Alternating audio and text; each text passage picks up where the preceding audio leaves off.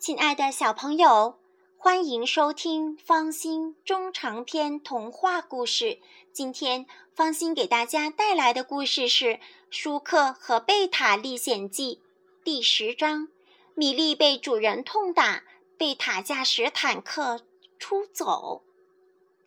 主人打开灯一看，见米莉居然敢把绳子咬断，勃然大怒。他拿起鸡毛掸子，又是一顿猛打。这回米莉连跑的劲也没有了。打完之后，主人又把米莉捆在椅子腿上。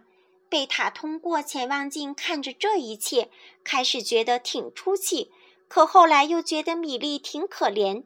但贝塔实在想不通，米莉干嘛还要咬他呢？贝塔觉得自己要是能吃上饭，米莉就吃不上饭。如果米莉有饭时，那他贝塔就得挨饿。要是他俩能一起吃，该多好呀！可看样子米莉不会这样干。干脆我离开这个屋子，自己到外边去闯闯吧。贝塔拿定了主意，他不愿意米莉总是饿肚子。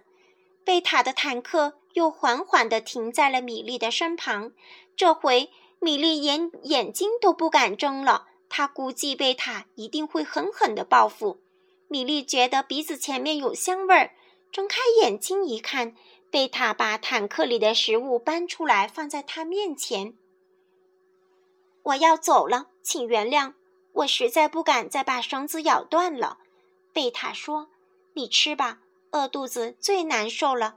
好，再见吧。贝塔说完钻进坦克里，一想到再见不着米莉了，贝塔心里还有点酸溜溜的感觉，真怪。贝塔又把坦克舱盖打开，最后看了米莉一眼。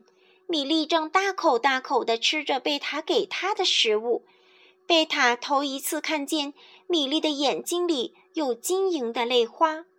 贝塔盖好舱盖，驾驶着坦克从米莉出入的小门驶出了屋子，外边是满天星斗。亲爱的小朋友，故事讲完了。你想知道接下来发生什么事吗？那么，请继续收听方心中长篇童话故事。再见。